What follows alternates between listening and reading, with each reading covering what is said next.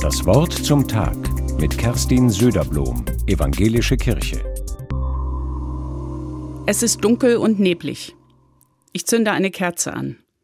Und selbst wenn es nur ein kleines Licht ist, ist die Finsternis für eine Weile weg. Das tut mir gut.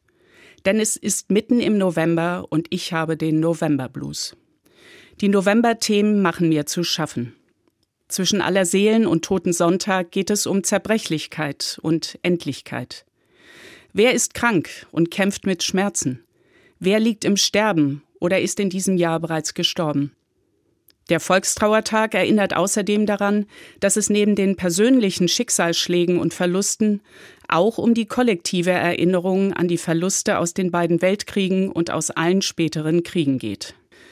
Das ist in diesem Jahr so konkret wie lange nicht.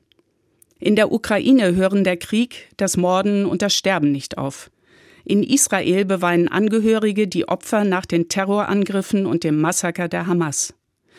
Die Berliner jüdische Kantorin Avital Gerstetter postet jeden Tag einen Namen von in Israel ermordeten Personen und schreibt unter die Fotos Wir rufen deinen Namen und versprechen, wir werden dich niemals vergessen.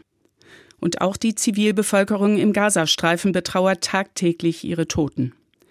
Was ist das für eine unaufhörliche und wahnsinnige Spirale der Gewalt?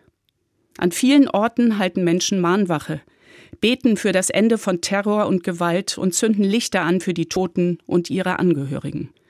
Diese Mahnwachen und Gebete helfen mir. Gleichzeitig erschüttern mich antisemitische Parolen, Aufrufe zur Auslöschung Israels und zur Aufrichtung eines Kalifenstaats in Europa und weltweit und machen mir Angst. Was heißt Zerbrechlichkeit und Endlichkeit angesichts von hingeschlachteten Männern, Frauen und Kindern? Wie zynisch sind antisemitische Parolen und Aufzüge gerade in Deutschland, wo wir am 9. November zum 85. Mal der Reichspogromnacht gedacht haben und nie wieder ist jetzt gerufen haben. Nichts tröstet in diesen Tagen.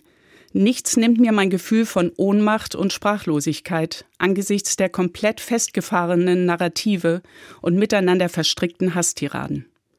Mitte November.